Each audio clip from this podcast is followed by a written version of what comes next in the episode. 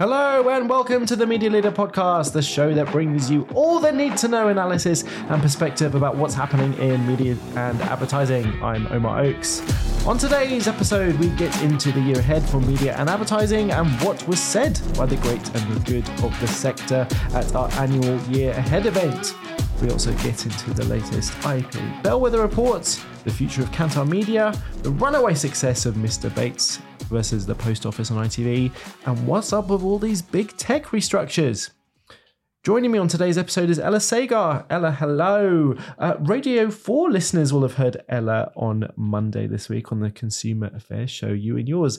Ella, what were you doing on it? What was the show all about? It was a great way to start the week, can I just say. Um, it was uh, about Amazon Prime and ads. And uh, the producer read my wonderful article, Amazon Prime is bringing ads, what do we know so far? Mm. And they just brought me on to explain why they're doing this. What does it mean for consumers? Because you have to opt out. It, everyone is going to have ads unless you pay an extra two dollars and ninety-nine cents a month. And understandably, quite a lot of You and Yours listeners, including uh, the person they got on, Sean, was uh, who's, you know, your Prime Video, standard Prime subscriber, very upset that they'd never asked for ads. And now they have to pay extra and they feel like that's not the service that they wanted. So I just was there to provide context. Yeah. And did, did you learn anything about what the voice of the consumer? They're really, really angry. Yeah. I think it's quite interesting when you're in an echo chamber and a bubble of in marketing where on my LinkedIn, everyone's saying it's an amazing masterclass in how to launch an ad tier and Amazon's incredible. They've got all this tech. It's amazing for advertisers and how they're communicating it is, is great. And then translate that to the consumers and, you know, the everyday person. And they're like, what, why? I'm, I'm confused. Yeah. And so for, for Sean on the show, he was saying, I just thought it was a standard email about, oh, this is what's coming up on Prime Video in terms of what to watch. And then it's a bit of a slap in the face, basically. So he's not going to be an Amazon Uh, customer anymore. Uh, so they are going to get backlash. I'm I'm sure Amazon will miss him dearly. Uh, very interesting. Check that out. You and Yours, Radio four uh, on Monday this week. Um, we also have Jack Benjamin, um, who's out of the bunker after being at home with COVID for nearly two weeks. Hi, Jack. Um, Jack, there was quite surprising news that broke over the weekend uh, with Daily Mirror editor Allison Phillips leaving the news brand.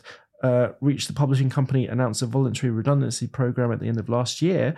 But it's quite surprising, isn't it, to see a newspaper editor apparently take part herself in such a scheme. Jack, what's happened at the Mirror? Yeah, well, first of all, great to be here in person finally for this. Uh, I missed you guys. I was oh, very lonely in my flat. Um, yeah, so it is it is surprising. Um, the Guardian reported that she was uh, taking the voluntary redundancy and she's going to be replaced by Caroline Watterson, which... Um, Also, uh, an interesting hire. Uh, it's on an interim basis, so she hasn't necessarily got the full-time gig. But um, Watterson previously served as the features editor and later the deputy editor for the Sunday Mirror. The Daily Mirror, of course, has lots of other editors that they perhaps could have chose from.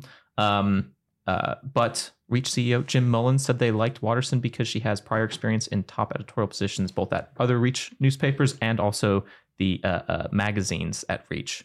So perhaps there's a bit of a strategy of, okay, Phillips decides to leave. I mean, Reach has not been doing very well. Not, I don't think that has anything to do with her leadership at the Mirror necessarily, but broader uh, headwinds basically facing Reach, having to do with decline in traffic, thanks to, they, they say Facebook de- deprioritizing news. Mm-hmm. They got a lot of traffic from, from Facebook. So that's kind of gone away. It's been a tough ad market. Um, so it's a tough year. They need to lay off people. Uh, perhaps Phillips sees other opportunities elsewhere. I have no idea. I haven't spoken with Allison, but bringing in this this uh, uh, Caroline Watterson as a interim replacement is an interesting touch because it sort of shows how news publications perhaps are feeling like they need to be bring in more of that magazine type touch mm-hmm. as opposed to just like hard news. Maybe there's there's some value there to having someone with that experience. Um, so yeah, it's a, it's a. I don't necessarily. I'm not that jealous. I mean, I think it's going to be a really tough gig to turn things around uh, generally. At Reach or the Mirror, but um, hopefully she's up to it. Uh, fascinating. Yeah, someone with magazine experience taking charge of a major newspaper. Um, we'll, we'll, have, we'll have talked in previous um, conversations on the podcast about keyword blocking, um, the threat to um, monetizing news online because a lot of brands don't want their ads appearing next to hideous news stories about death and destruction, which has frankly incentivized a lot of publishers to produce a lot of magazine feature lifestyle content um, to get that online traffic. Um, it's going to be really interesting. You remind me, uh, yesterday I was walking to the Tube and, you know, you've got the Evening Standard, um, the, the the the bills, I forgot what you call them, but the posters, they tell you what's on the front page. And it's and I thought it said, Kate Moss dead at fifty. Oh, blimey, oh my goodness. But then I got closer and actually, when I said it's not very good, I got closer and it said Kate Moss at fifty. I was like, oh, the, the, the headline the headline story is it's somebody's birthday. Uh, you just reminded to me. To be fair, she was like, you know, cigarette in mouth, kind of, yeah, that, I don't know. Like it, it could have, and it was quite a black sort of background, so it could have been, I, I didn't I appreciate know. the nuance. Woman yeah. who smokes has birthday. Okay. Also joining us on the show is Cass Naylor, co-director of advocacy at Outvertising and friend of the pod. Um, Cass, you've just announced a new C E O at Outvertising, um, Chris Dunn, the marketing director at Thinkbox, uh, the commercial T V marketing body. Cass, tell us what this appointment means, what's likely to change or happen at Outvertising this year with Dunn at the helm. Very gladly, and it's great to be back. Uh, Happy New Year to you all. Um, so yeah, Chris is uh, stepping into the shoes uh, left by Lucy McKillop, who stepped down at the end of last year. Uh, obviously, Chris is um, uh, one of our events co-directors, or was one of our events co-directors, and one of his main contributions to Outvertising was launch it or helping to sort of run Outvertising Live, which is our big conference offering that we do every um, every November. Uh, obviously, his appointment is a big uh, moment for our industry offering and for our external face. Obviously, my kind of wheelhouse within Outvertising is looking at the industry reform agenda of the organization. And Chris has already stated in his uh, launch piece and campaign uh, that he wants Outvertising to be uh, a kind of force for change in the industry, uh, which was music to my ears. Um, it very much represents a, uh, not a full scale transition, but a, a, a kind of focus into Outvertising being a solutions oriented business, um, aimed at, you know, providing guidance and intervention for the industry and all parts of it, um, about how we can uh, reform the space going into obviously this, this, uh, rather profoundly significant year in electoral senses. Uh, Chris himself has boundless energy, incredible organizational nous. Uh, he's been a godsend for Outvertising since he joined, uh, and his appointment, I think, represents a transition to a, you know, as I said, a new phase um, for us as a body. Uh, and I'm very, very excited to work with him. I think it's really interesting with Outvertising, from my chats with Lucy uh, McKillop in the past, is that you all have kind of co-positions. So there is uh, Marty Davies, I believe, is the co-C E O, yeah. and you uh, every department has a kind of, so it's two of you sort of taking the reins of each element, which is quite a nice way to do things. Yes, exactly. It's uh, unfortunately we're an entirely voluntary, voluntary run organization, so none of us get paid. So we have to share the work um, accordingly. My co-director, Ann Jackson, uh, is kind of a, is a very well-known creative uh, strategist. She uh, coined the. Uh, the, the Lidl tagline, big on value, little on price. That was her work. So uh, again, she's been uh, incredible uh, to help with pulling together the framework that we are hopefully going to be launching uh, launching this year, which will be our kind of main intervention uh, in the industry. So more on that anon, as they say. so so how does it work with Chris and Marty? How do they divide up responsibilities then? At the moment, well, it's a little bit premature because we actually are, um, we have our big sort of strategy session on Friday. We're recording the podcast on Wednesday, uh, and then we'll go into a big strategizing um, process on Friday. But at the moment, um, Marty has been working quite closely with me on the public face side of things.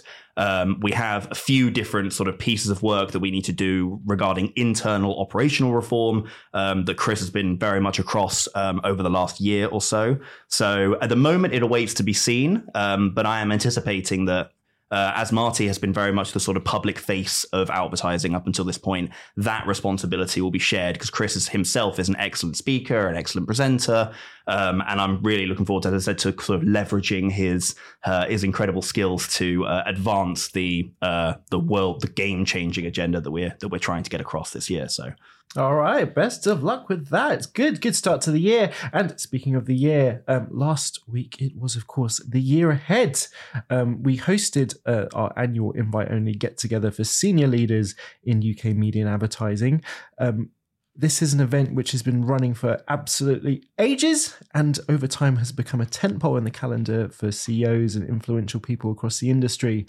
This year, we heard some rousing manifestos about not what only we think will happen in the year ahead, but what should happen in twenty twenty-four.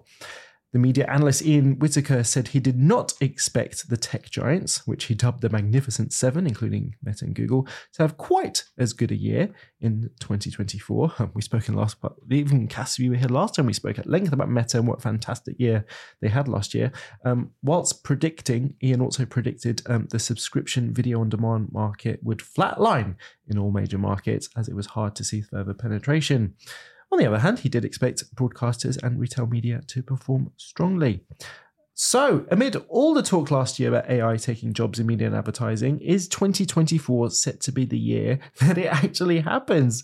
Um, Cass, I know you take an interest in this. Um, what, what, what do you think? We have a lot, a lot of chat about the year ahead about A I, and now it's really...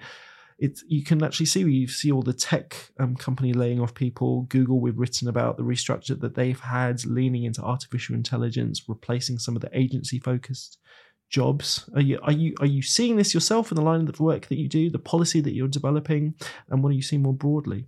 It's definitely, yeah, I think obviously we spoke about this last time I was here in December when we were discussing the big stories of the year. And I think I, I, I agreed with you, Omar, that, um, that A I is the sort of overarching... Um, kind of significant story of the moment. Now, the question is, the question of how far the impact will go is obviously still in the air. And I am, I as a person, I am loath to make predictions uh, for anything because the world is just so um, turbid at the moment and no one knows how things are going to go. But um, I think I've, I read recently that there was a, a stat saying that about forty or so percent of jobs were going to be impacted uh, in the kind of white collar industries by by the rise of these um, these models. And and even in the last month or so, some of the um, some of the new, uh, I think it's the Gemini two model that uh, I want to say it's Google. It's Google, launched, yeah. Yes. Uh, and the capabilities of that are, are staggering. Um, but obviously, at the same time, we're also seeing, very interestingly, people not only become wise to it, but become quite frustrated um, with the over-reliance on it. I think... Um,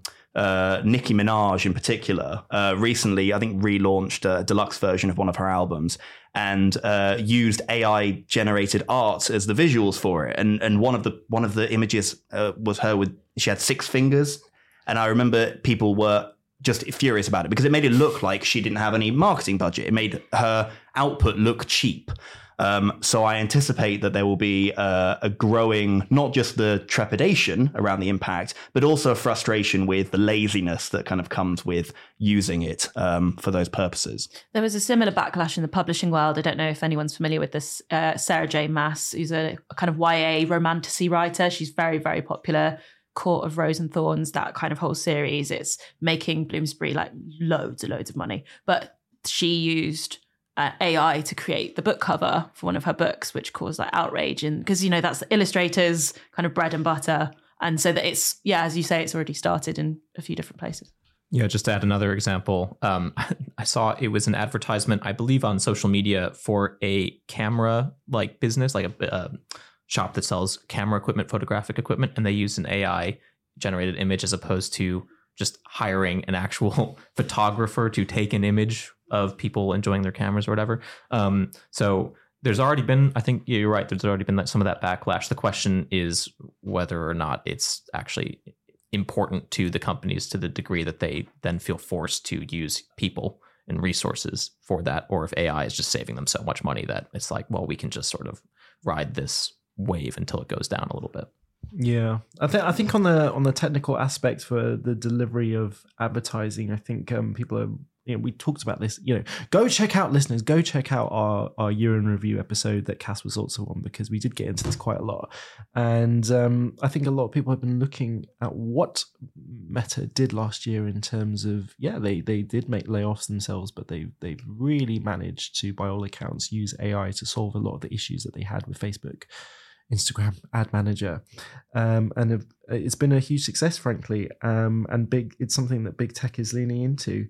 Um, so Ella, you so we just talked about Amazon and what they're what they're doing with ads on Prime T V. Um, they're they're one of the companies that have actually announced um, job cuts early in twenty twenty-four. What what explains what they and others are doing? Mm. Yeah, I think. Uh, it was a prediction of Jack's that there would be no job cuts this year. I, I don't well want to be. Yeah, well, well dob them in. This is this is why I should have taken Cass's advice and not done any predictions, because I wouldn't. I won't be seen as wrong. But, but I mean, I think. Uh, sorry to throw you under the bus almost immediately. It's, okay. It's fine. But um, essentially, I think it is a continuation of what was happening last year. It, it's happening with Amazon, and they were making. Uh, redundancies to Twitch, Audible, Prime Video as well, M G M Studios. I wrote an article about that, as well as um, Google making layoffs at uh, Pixel and those kinds of businesses, some voice assistant businesses, and um, Pixar, which is obviously owned by Disney. Mm. And when I was asking people about it, it was all for slightly, it was a mixed bag of why. So it's not just a clean and dry uh, sort of cost-cutting measure. It is more strategic. So in the case of Google, it is uh, kind of more moving towards kind of that, looking at artificial intelligence and how that can uh, be kind of more integrated into the businesses. So it's not quite the same driver. Maybe for something like Pixar, it is that the cost of content and the fact that they're still trying to figure out the, do they go to cinemas or do they go straight to streaming? They haven't, that kind of release, some of their previous releases haven't been as successful as maybe they should have been. Um, so, and then there's a kind of over-hiring an overfiring situation as well. So there's a few different parts to it. And uh, on the A I side of things, I just wanted to uh, jump on what you were saying earlier. It's there is a Kelly Beaver at the Year Ahead event was saying, she's the um, U K and Ireland C E O for Ipsos. She was saying that eighty percent of business leaders use A I or have experimented with A I, but only eight percent of the U K population has. So there is, maybe we're talking about A I a lot, but not, it doesn't translate across the board to consumers or outside of our world kind of thing. Uh, yeah, it's um, fascinating. Yeah, Kelly Beaver, C E O of Ipsos, uh, the pollster, uh, pollsters, but they do more than that, but yeah, they, they are pollsters. Uh, she described twenty twenty-four as a bumper year for democracy, with a record four point five billion people around the world going to the polls, um, including... in the U K, where we're recording from right now, the U S, obviously, India, we just had uh, Taiwan. Um, fascinating what could happen at the end of the year, just the whole geopolitical landscape could change. Um, we've, of course, we've got the Paris Olympics happening this year, which is going to lead to an uplift in advertising. Um, she said uh, the U S is set to spend ten billion dollars on political advertising. I've seen year. numbers go up as high as uh, twelve billion dollars, actually. And oh. most of that's going to traditional forms of advertising, especially T V, yeah. uh, expected at least. So. Yeah, yeah. It's, it's a traditional legacy media is still very important when it comes to um, political advertising, of course. Uh, big business. Uh, so it's a huge election year. Um, Beaver anticipated a lot of tactical analysis. I'm using quote marks with my fingers. Um, tactical analysis into audience segmentation to consider how each political party can target different groups with tailored messages. And of course, we've just been talking about A I. You know what that means. Uh, Beaver warned of a proliferation in A I-created images, audio, video that will be used. Oh, Cass, mm. what is going to happen in the elections this year with misinformation and deepfakes? I mean, I, I despair already. I think it's, uh, we spoke uh, last time, and this is a kind of a, a, a drum that I've been hammering quite a lot, is that it really does necessitate that educational piece about spotting deliberate disinformation and misinformation. At the moment, you know, the, the sort of stuff we're seeing is relatively benign. I saw a video of like the Louvre on fire yesterday that was A I generated. Obviously, that generated some concern. But, you know, there is, you know, as these models get better and better at doing text to video, certainly, um, we will, I'm, you know, we've been talking about deepfakes for years, um, but I think the the ability of these immediately accessible um, systems to create deepfakes in the run up to certainly our election, but I'm more concerned about the American election, um, is is the only word for it is profound. For the con- consequences for democracy will be will be profound. Um, I. Uh, I don't know how to say anything other than to say, sound like I'm, I'm ringing in the death knell of democracy, like I rang in the death knell of the internet last year. Um, but uh, yeah, again, um, it does highlight the uh, the need for everyone, every voting uh, member of a demo of a democratic body to get wise to this stuff uh, now, and to really be able to really kind of, I also think, to hold people and politicians to account for their use of this. We're already starting to see, as, as we just said, frustration with private citizens and companies using this stuff, but it really is incumbent upon democratic populations to take a very, very short shrift with uh, use of this technology on all sides of the political spectrum. Um, because, you know, it's it, there's always this sort of tactical game of uh, the race to the bottom, uh, who wants to use the worst tactics to get elected. Um, yeah, I have I have nothing but uh, fear and trepidation at the moment mm. for the electoral process. Yeah, and that came out that came out at the year ahead as well. A lot of those um, fears were being translated. Um, so yeah, we just discussed pretty big numbers um, for what we expect for political advertising this year.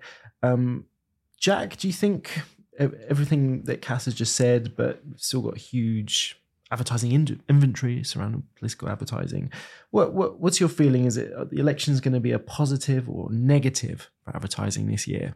Ooh, um, well, first of all, I think it's uh, kind of hilarious that the benign version of what A I can do is setting the Louvre on fire. Like, that seems pretty pretty serious. That could, that, yeah. yeah. What was the context of that? Was it like, wouldn't this be cool if? I have dot, no dot, idea. I, I saw it. I saw it originally. And I think, you know, the one thing I can say for Elon Musk is that community notes have been a, a real godsend for the platform. But I saw it originally and thought, that looks a little bit strange. But I think I've spent so much time looking at A I generated content now. I'm quite good at noticing how smooth it looks sometimes. And I thought, right, that doesn't look right. And then it got community noted in the end. But, well, but that's yeah. the problem, because most people can't don't feel confident that they could spot it because they don't spend as much time looking yeah. at A I generated imagery. Um, I mean, I think the election year is going to be good for advertisers because lots more money gets spent, especially in the U S market, such to, such that it usually isn't even factored into uh, annual spend reports because it would skew the figures so uh, greatly. I mean, you mentioned, yeah, ten billion dollars, twelve billion dollars number that's going to get spent, and that's mostly going to traditional platforms, and I'm sure that they're very happy to take that money. Um, but I am really concerned about about the election. I think we've talked previously about how we might see a flight to those traditional forms of media because they're maybe a bit more trustworthy than some of the more nascent ones, um, especially news publishers. You would think more people would be supporting them, or, you know, traffic would increase. Um, we'll see. I, you know, it's possible that A I being integrated into Google search causes referral traffic to drop uh, relative to, let's say, the, the past big election year of twenty nineteen, twenty twenty uh, time, just because people can get answers to things that are A I generated as opposed to clicking on links, even if the links are given mm-hmm. to you. I think that would affect uh, user behavior significantly. So I know publishers are really worried about that. Um, I also just think it's going to further erode overall trust in media. So even if, you know, people can still feel trustworthy of The Times or The Guardian as individual brands, uh, overall mainstream media, I'm using air quotes, is going to suffer in terms of increased lack of trust just because all of media is going to be seen as untrustworthy. It's like, oh, was that A I generated? Was that fire actually burning at the Louvre? Can I find a, an actual news report or no? And, you know, God forbid a publisher ever gets actually tricked by an A I image and, and reports something that wasn't true. I mean, I'm sure they're putting teams together to make sure that they fact check things properly. Um, hopefully, at least. I give it two months. Yeah, okay. I give it two months before something like that happens at sub- such a substantial level for a yeah. publisher. So, Ella, what do you think? I mean, we talked a lot about trust in media, not just at the year ahead, but it's something we talk about quite a lot in the content that we do at the Media Leader. I mean, this is just going to be yet another example of how it's harder and harder to keep the trust of consumers, isn't it? Yeah, I think so. And and I was I saw a story on The Guardian uh, this week, which was, you know, the deep fakes of Rishi Sunak already happening. So, and that was with paid ads on Facebook. So it was a paid uh, campaign. There was like a hundred over a hundred ads, and it was all uh, manipulated Rishi Sunak uh, video, and then it went cut to like a faked B B C News presenter, like, so it was it was kind of put together to make it look, if you just saw those faces, they seem quite convincing. It's got everything that you might look for. There might be a few things that a discerning person might be like, oh, his face looks a bit too smooth, like Cass, you were saying, or it, his mouth isn't really following the text as much. But it's, I don't think that consumers really know how, where to get that education, and that there is really a problem because you're just logging on to your social media or or going and finding your news wherever you find it. And so it is quite hard to know what's real and what's not. But they, but they, they don't Facebook have the technology to be able to determine that? I mean, what's just, why couldn't that same person just do a deep fake of Mark Zuckerberg, deep faking them saying that Google is amazing, Apple's amazing? Yeah, I think that was interesting because it was, it did violate a lot of their policies, this video. Um, and then I think that... So they gave him out the money? I, I think they got, it got taken down, but it was, it was a very odd kind of paid campaign. I, th- I think it's uh, especially a problem because government legislation is so behind the ball. So, okay, yeah, Facebook might have been able to take something down, but after some time, after some people see it, um, you know, OpenAI is launching a G P T store where people can release, uh, you know, chatbots that they've independently sort of created off of that technology. And they say, oh, well, we're not going to allow chatbots that are for political purposes, basically. Um, but I don't know how well they're going to moderate that outside of, you know, a, a legislative body saying we will definitely fine you if you, you know, a, a high amount if you don't do a good enough job with this. Um, the E U passed the the A I Act, but it, that's still in the process of being implemented, and other governments haven't taken action on this. So it's a very much a wild, wild west. I think that's part of what makes us feel very anxious, is that we have this great technology and governments are just way behind the ball on making sure that it doesn't cause too much harm. Yeah. Okay, moving on from that. Um, Cass, what's your big prediction for the year ahead? I love predictions so much. Or my big prediction. We're forcing you into it. Yeah. Well, huh. So without wanting to kind of call election election results, I think there was a very interesting... Um, There was a very interesting dynamic that came out uh, recently. I, I was watching um, L B C this morning. Uh, Andrew Marr was uh, interviewing Steve Bannon, who some uh, listeners will know. Yes, yes. Uh, uh, who listeners will know is a, a strategist for the Trump campaign, um, and is uh, allegedly, I mean, you know. Isn't he in prison? What? No, no, got, um, did, unfortunately. He, didn't he, I think he got pardoned by Trump. I believe so, yes. He is essentially... Uh, I would encourage listeners to make their own judgments. Uh, in my opinion, he is a white nationalist and, uh, and an incredibly, incredibly dangerous force for global democracy in general. Um, but he was talking about, obviously, the, the Iowa caucus that happened, I think it was yesterday. Um, it would have been Monday. Monday, yes. Uh, and uh, obviously Trump swept that, uh, that caucus. He got more votes than any one of his other competitors combined. Um, but Steve Bannon was uh, kind of ringing a populist bell specifically about the amount of advertising that was spent. It was making this point that Nikki Haley and Ron DeSantis, Ron DeSantis who are the two nearest competitors to Trump in the in the primary, um, and the amount of money they spent on advertising. And he was using that as an indication of how out of touch they were and how little they could rely on um, the actual goodwill of the populace and the people. Um, so I'd be interested to see what...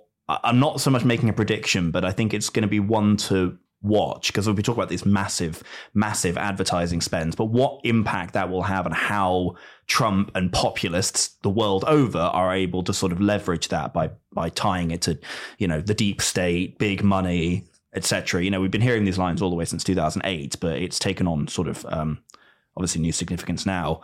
Um, As for predictions for this year, I mean, I did just make a prediction that I think a newspaper is probably going to run something uh, A I generated by accident in the next uh, in the next quarter. I, I would stand by that because I feel like we're, you know, we're one failure of due diligence away from that. And as I said, these models are getting so unbelievably sophisticated. Even those of us who are quite good at detecting this stuff miss these things.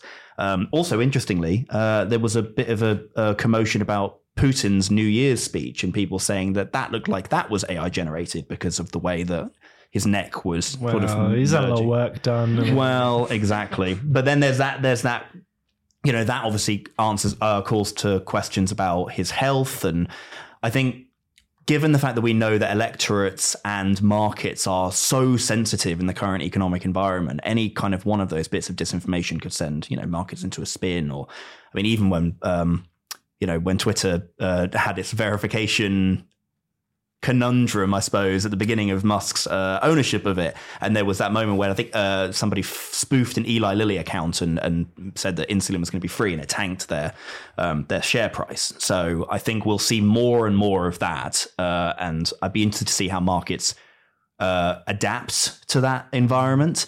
Um, but yeah, as for predictions, I... Uh, I am loath to make any, as I said, because... Even though you've made three. Even though I've made three, even though I've made three gentle ones. Uh, not so much calling, you know, what, where we're going to be on December thirty-first, twenty twenty-four, and yeah, if there's going to yeah, be a world yeah. left. Yeah, I, I, th- I think there's a, I think there's a serious conclusion to be made from a lot of this discussion. It's, it's going to be an even tougher year for news because, um, to Jack's point, if it's getting harder and harder to verify a lot of this content, um, to what you've just said, Jack, about the advertising element of it, a it, tough year for truth, yeah, definitely, it's, I, and trust in, you know. Yeah, I, th- I think um, the Mirror could be a trailblazer where they hire more magazine lifestyle editors to run these newspapers, because if news is becoming so hard that it's becoming even less profitable than, you know, it was an easy job anyway, um, it's just then just put out a lot of lifestyle content and turn them into magazines. Yeah, or um, opinion content increasingly. I've noticed this, uh, especially on like the New York Times. Uh, they actually just launched a new like live blog just for their opinion columnists, sort of giving analysis and reaction to news. Mm-hmm. Um, like the I, Guardian live blog was doing that, but for years, yeah. Yeah, yeah. Well, it's, I suppose it's not necessarily a new idea, but perhaps a new idea for for yeah. N Y T. Um, there, there's clearly an effort being made to provide more unique value to readers, uh, because news can just be found practically anywhere, um, be it social media, be it a free service like, you know, the B B C. Yeah, there, there, there's lots of places to find news is basically what I mean to say, and and find pretty reliable news for free. The issue is that a lot of for people, now. well, for now, and there's the issue is that a lot of people, I would say, go to unreliable places for news anyway, even given that we have in the palm of our hand access to all the world's information at, you know, at, at the slightest too, touch. It's too much information. I, I, I just uh, I just let my wife tell me. I, I just wait for my wife to, it's like, oh, did you hear it? Did you hear it? And, and you're a news re- report editor. editor? Like I, you, sh- you should probably... No one knows. No one knows what I am these days, really. Um, Ella, moving on. Any other takeaways from the year ahead? What caught your ear, eye, other senses?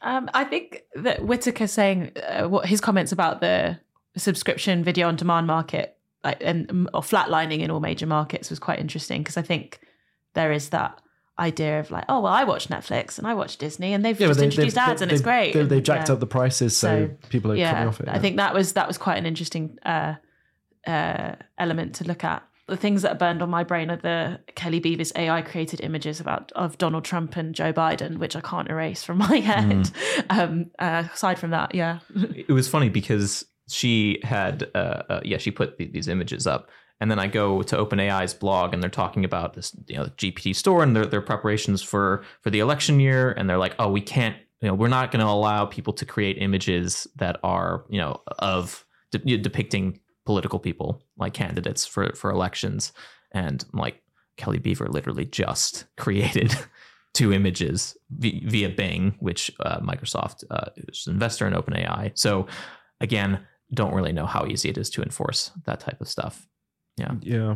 And um, finally, um, my panel um, was really good. We had uh, Lindsay Clay, uh, Chris Dunn's colleague, C E O of Thinkbox, um, Cara Osborne, the new-ish C E O of U M, the media agency, um, Jerry D'Angelo, um, former Procter and Gamble executive, and Chris Boger, Um, the U K general manager of TikTok. Um, fascinating discussion. One thing that was that strongly came out of it was um, this idea um, that that media really needs to rediscover its sense of creativity.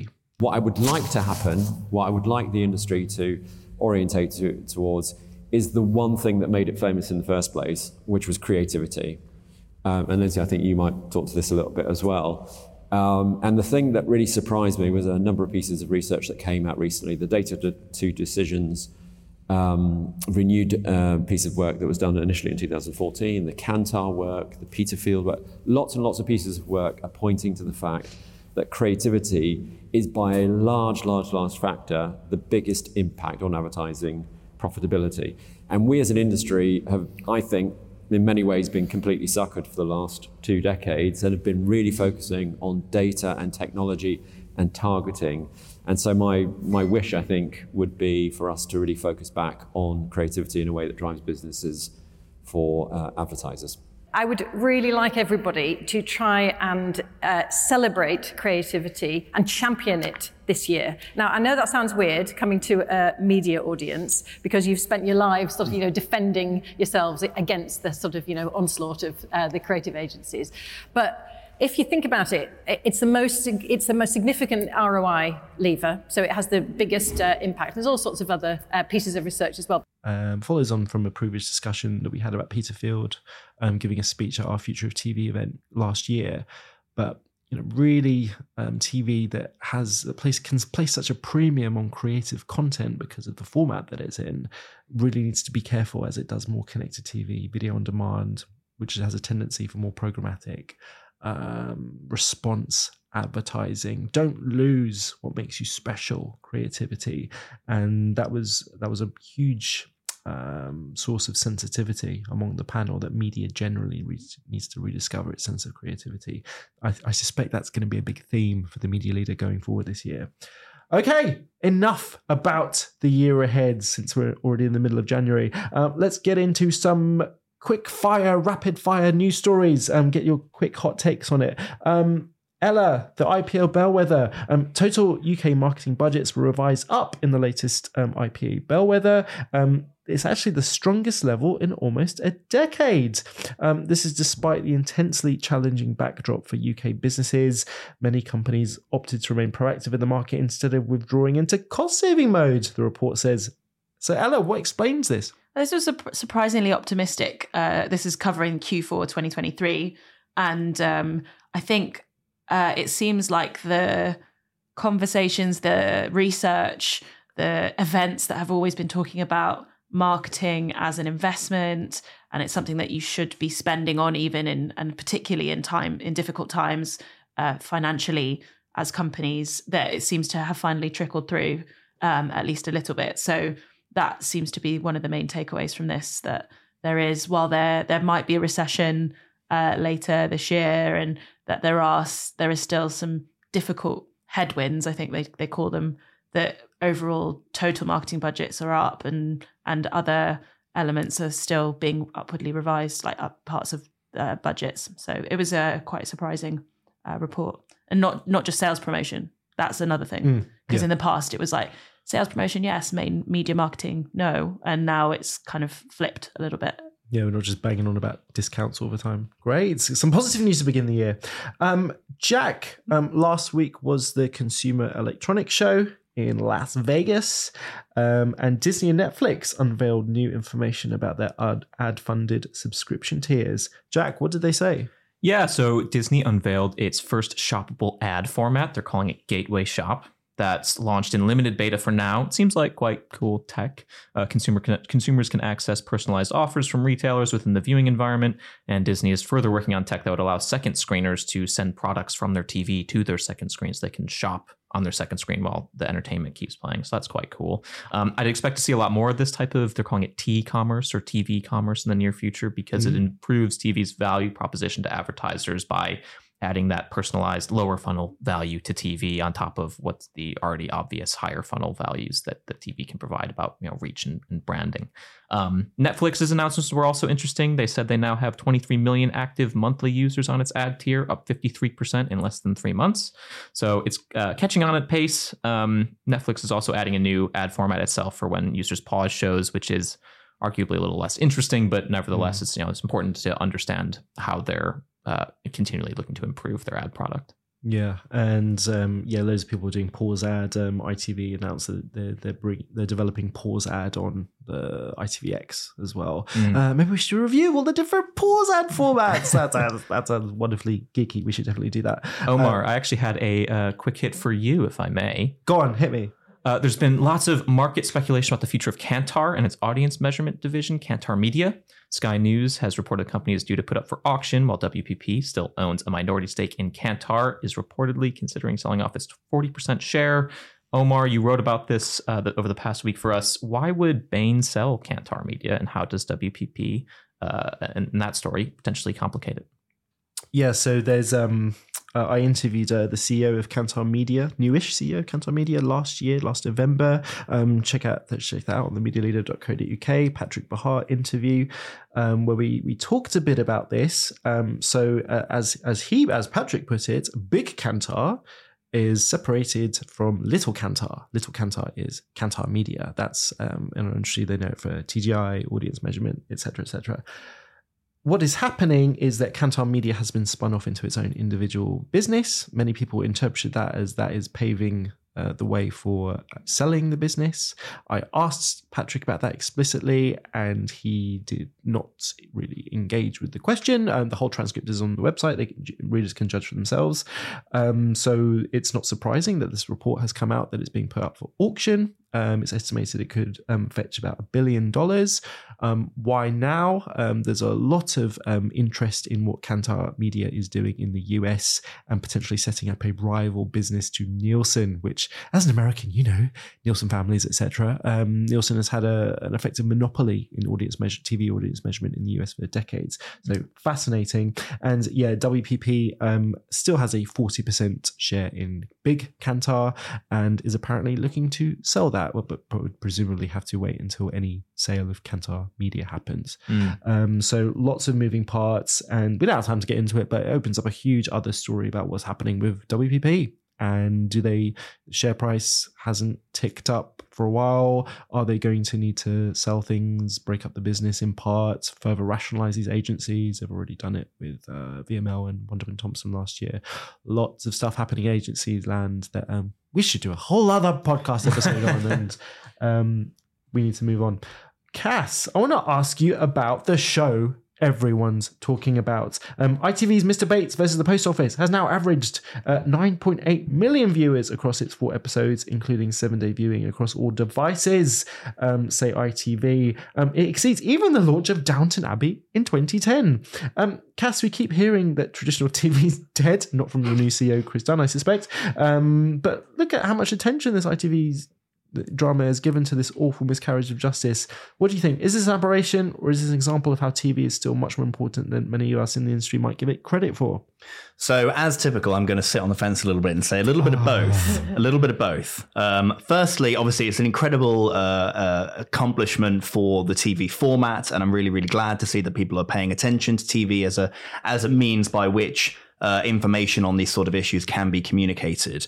Um, obviously, you know, it's not the only example we've seen. Obviously, there was there's T V around the Hillsborough disaster, the murder of Stephen Lawrence. Mm. Uh, I am personally a big fan of John Oliver. Um, so I, uh, you know, I really value the ability of using the T V format to raise consciousness. Obviously, he does, um, you know, these direct camera pieces on everything from slap lawsuits, which have had uh, actual legislative effects, Um, all the way through to, you know, structural racism in America and, you know, the, the COP twenty-six, et cetera. And, and there is, you know, demonstrable, visible impact from, um, you know, public uh, pressure, again, around these issues when uh, they are surfaced in these kind of formats. So obviously I'm thrilled to see that the, um, the, the Mister Bates uh, versus The Post Office has had the resonance that it has. And I think that that does come down to it ultimately. It's the power of this format to achieve resonance and to cut through to the general public.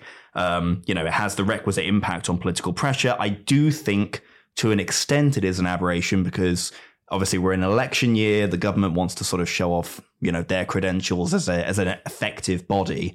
Uh, and I think that is part of the reason why we've seen so Uh, such a rapid development in the mm. judicial and sort of justice-seeking process around uh, around this particular, as you say, enormous miscarriage of justice. Yeah, and um, and and uh, and, uh, and a win for eventual news reporting. We've we've talked a lot about news in this episode, mm. and um, um, yeah, please do um. read Raymond Snoddy's um, columns about it last week, and in back back in I want to say twenty twenty-one when he was writing about the investigative reporter Neil Wallace, whose book actually um, started um, a lot of the, the coverage which has since come out.